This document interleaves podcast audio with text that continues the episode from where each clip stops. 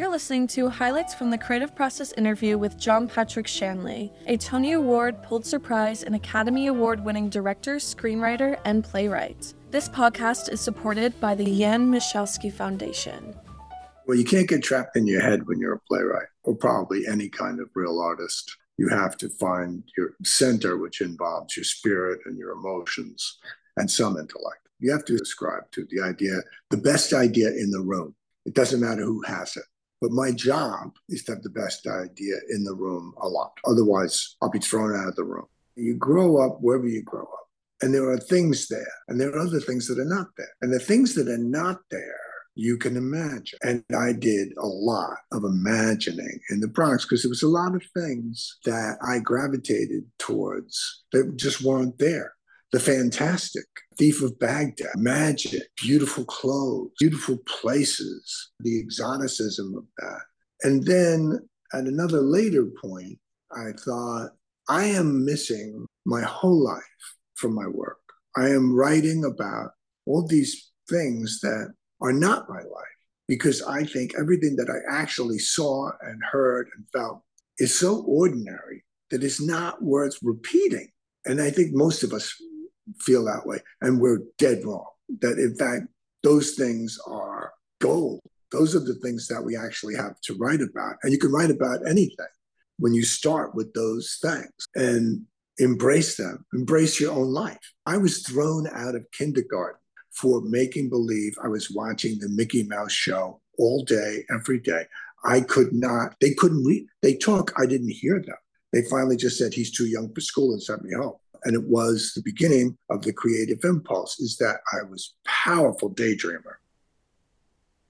Phil, you know, I knew Phil for several years. We went on vacation together. He produced a play of mine. Before we did Doubt, we worked in the same theater company together. And he was very committed to excellence. So he could become impatient with anybody who was not committed to excellence. And that could make him a volatile person to deal with. I remember it was a Labyrinth Theater Company.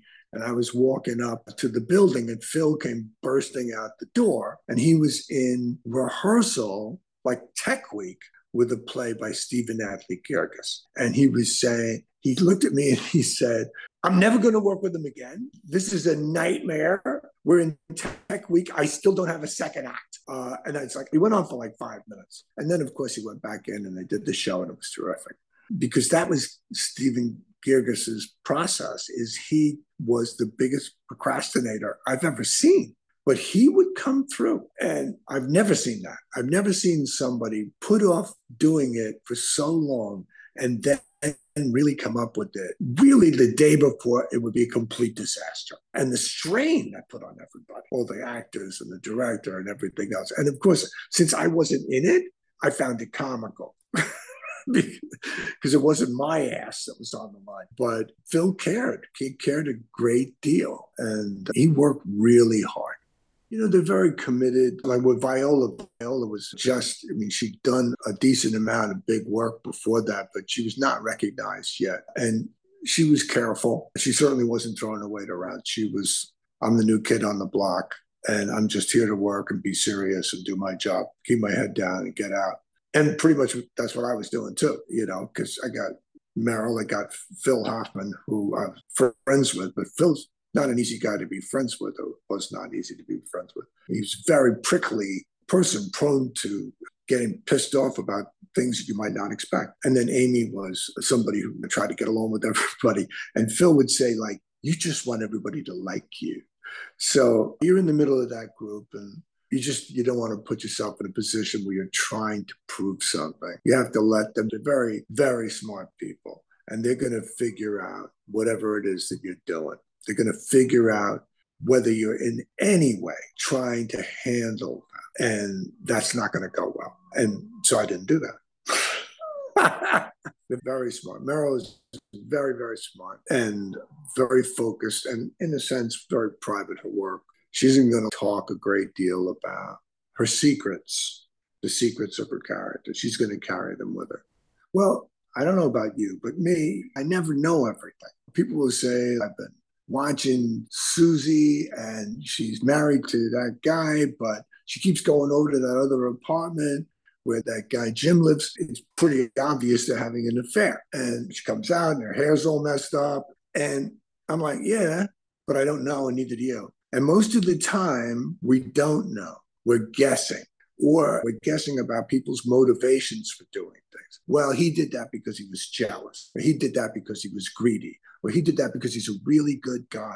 And I'm like, yeah, you're guessing, but you don't really know. And so there's always that element of doubt. It's like, I'm going to tell you a story. I'm going to tell you everything I know, but I don't know everything.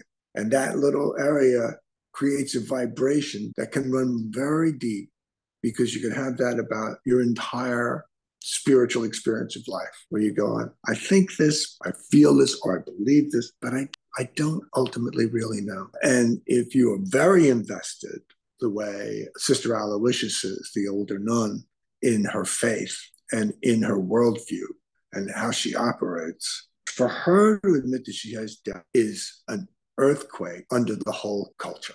And it's something that I think the whole culture has experienced. How open are you to saying this is a starting point, but you know, if you want to tune this in a different way that works for you, how do those conversations work? Yeah, I wouldn't say you want to do this in a different way that works for you, uh, but I'm listening, I'm watching, like in rehearsal, like when we did the movie of Doubt, we had a couple of weeks of rehearsal, just, you know, sitting around the table in a room. And during that time, if actors have questions, if they're not sure what to do with a certain line or a certain action or something, they ask their questions and I give them the best answer that I have. It's very rare that I would be in a situation where I'm doing a project and the star is the center of creativity in terms of writing. I've never been in that situation.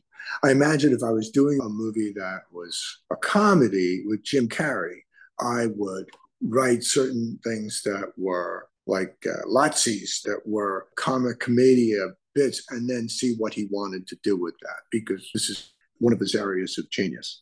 And so you want that. You don't want to say, no, you're going to say exactly what I say and that's it. And you're going to do it because he's more than that. It's like Robin Williams. He's, and you have to acknowledge that and allow that to happen. Usually more in the realm of comedy. I've never had an actor improv a line in one of my plays ever. And I have there's like one line improv in Moonstruck, and it is very well received, but I didn't like that it was there. You transition from poetry to plays, movies. Do you consider yourself a visual person? Very much, yeah, very much so. I mean, if you go back and look at Joe versus the volcano, I think you can see what I can do visually, which is a lot. I'm a very visual person. When you re- really are a screenwriter, you are visualizing, you're directing the movie when you're writing it. You have to. How is it to work with Roger Deakins? Roger is a man of few words, a lot of sparkle. He's got a real twinkle in his eye and a dry sense of humor. It was extremely easy to work with. He was very open. If you suggested a shot, he was off with the crew, like setting it up within seconds, or he was never going to set it up because it was no good as an idea. Most of the time, you would run with it. One time I suggested a master uh, on the wrong side of a set, and he just said no. And I was like, okay, it's Roger Deakins. I'm going to go with him on this. And the joy for you in writing, is it still more in the theater? I mean, there's different pleasures in film. Well, I hate working in theater and I hate working in film. And whenever I'm doing a movie, I swear from now on, I'm only going to do theater. And whenever I'm working in theater, I swear now on, I'm only going to work in film. And that's kind of how I'm able to withstand the unpleasantness of the reality of tangibly doing something that a writer encounters. You're in your room and you imagine the whole thing, and there are no problems. And then when you actually do it, there's all kinds of problems. Actors have the flu, sets fall down, fires break out, floods have had all of those things happen, and fights break out. And you just sort of have to deal with everything. And some part of you goes like, I wish I was back in my room imagining all this, and it's going so well. Yeah, you have to go with it. You have to let people in. You have to hear what they have to say, see whether it's valid or not. The great thing about modern filmmaking is virtually everyone you're dealing with is incredibly competent. So you'd be crazy not to listen to their questions, their objections, or whatever. From the person who handles the animals you're working with, you say, no, don't go in that pen with the bull don't go in. He knows more about the bull than you do. And that certainly cameramen and set decorators, they're making a very real contribution and they know what they're doing. And in terms of your directorial style, as it varying from project to project? What is your directorial style? I remember when I was doing Wild Mountain Thyme in Ireland, I was doing a scene with Chris Walken and Jamie Dornan, and it was his first day's work, Jamie, and very dense dialogue scene and we break it down into pieces. And so we do the first piece. And after he does it, I said, Very good. And he said, Really? I thought it was absolute shite. And I said, Yeah, we're going to do it again. He said, Just tell me what you want. And I said, No, no, that's not what we're doing. You're going to turn in a performance, and I'm going to make it the best performance it can be. I'm going to shape my work around you. So you've got the power, use it wisely the actor, they work very hard before they ever get on set. They're ready to go. They are deeply prepared. And if you skip over what they're offering to say, I want this, you are very often missing the best work that they have. So I start with, let me see what you got, what you want to do. And then if there's a problem with it, I'll say so. If there isn't a problem, I'm not going to create one, but I am going to try to get it to be as good as it could possibly be. So, how do you feel that New York has influenced your imagination? Oh my God, I'm New York to the soles of my feet, and more specifically, the Bronx. I was formed in the Bronx. I lived there till I was 19. Then I went in the Marine Corps. Something that I feel has really been lost when they stopped drafting people is I came up against everybody in the country and mostly poor people of every persuasion from Virginia to DC. And we lived together in an open barracks, like 90 of us in double decker bunks for a year. And that is gold. It's irreplaceable, not simply as an artist, but as a citizen of a given country, that you come to realize we're all in this together. And you see all of the prejudices play out in a kind of healthily violent way.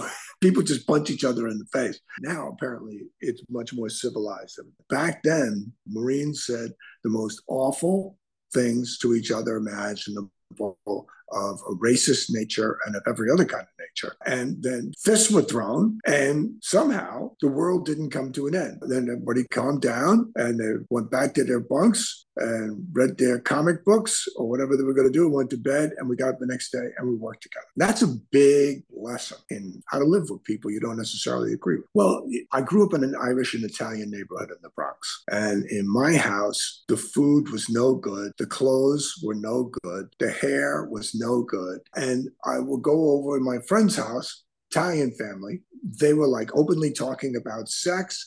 They were wearing really interesting clothes. The men were like very vain about their hair. The food was much better. And I was like, this is amazing. I found I've stumbled on everything that was missing from my life in my neighbor's house. And so I kind of fell in love with the Italian American culture, which was a lot of things that Irish American families they don't talk about. And the Italian American families, they talked about. And between those two cultures, we covered an enormous amount of ground. So then later, when I was writing Moonstruck, I was also in my 30s and I was dating and I was running into women who had this question of, I'm in my 30s now and I've been holding out for the right guy. Everybody I meet is not the right guy. And I think I'm going to have to compromise and just marry a guy who does the job. And sometimes they would do that. I thought, well, what happens if you do that? And then the next day, the guy you've been waiting for shows up. And that's kind of the premise of Moonstruck. And my advice would be like, go with it. To throw over as many pieces of furniture as you need to to get where you need to get. Women in Manhattan, similar in a different way. I was living in Manhattan and I was dating women who weren't from the Bronx, who weren't necessarily New Yorkers or Italian Americans or Irish Americans, but it's sort of like Shangri La in that book, Lost Horizon. It described this place that every once in a while the world is affected by an enormous calamity. And when those times happen, they invented a place in Tibet called Shangri La, where they kept all world culture safe so that when the calamity was over, they could come out again. And I think that actually is always true that there are enough people who deeply care about world culture that they go to enormous lengths to preserve it during times when it is undervalued by the world at large.